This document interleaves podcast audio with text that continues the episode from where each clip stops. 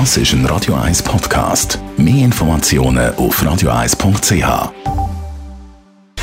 Gesundheit und Wissenschaft auf Radio 1. Unterstützt vom Kopfwehzentrum Irlande Zürich. www.kopfwww.ch das ist mal eine gewagte Behauptung. Wer kann mindestens 10 Sekunden auf einem Bein stehen, der lebt länger. Das behauptet brasilianische Wissenschaftler. Stimmen täge die Behauptung für Leute über 50, sagen die Wissenschaftler. Weil ab dem 50. Lebensjahr nehme ich das Gleichgewichtsgefühl ab. Wer dann noch länger als 10 Sekunden oder mindestens 10 Sekunden lang auf einem Bein stehen, der habe ein geringeres Sterberisiko, sagen die Forscher. Und zwar ist das Risiko, innerhalb der kommenden 10 Jahre zu sterben, nur halb so groß, wenn man es eben schafft, 10 Sekunden lang auf einem Bein zu stehen.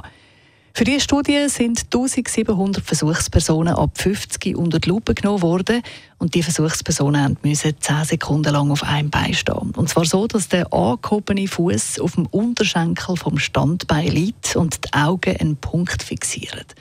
Alle Versuchspersonen haben pro Bein dreimal probieren und wer es geschafft hat, der hat dann eben mehr oder weniger ein längeres Leben oder ein geringeres Sterberisiko.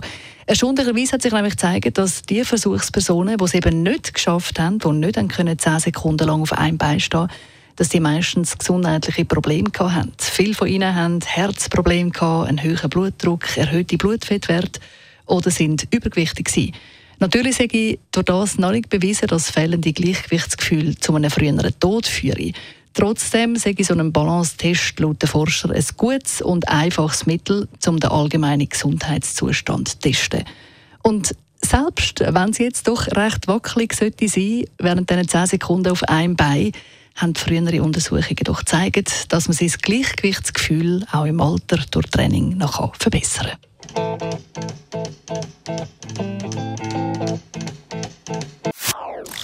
Das ist ein Radio 1 Podcast. Mehr Informationen auf radio1.ch.